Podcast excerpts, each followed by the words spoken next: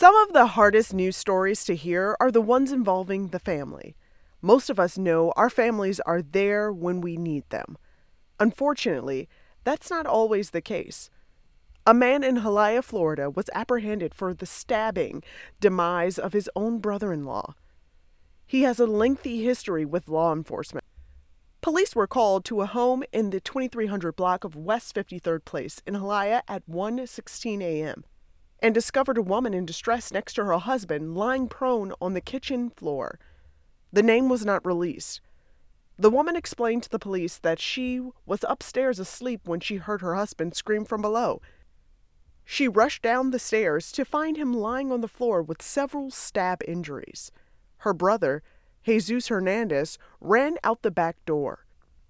In the days before, Hernandez had shown up at his sister's house uninvited several times to make demands and cause problems.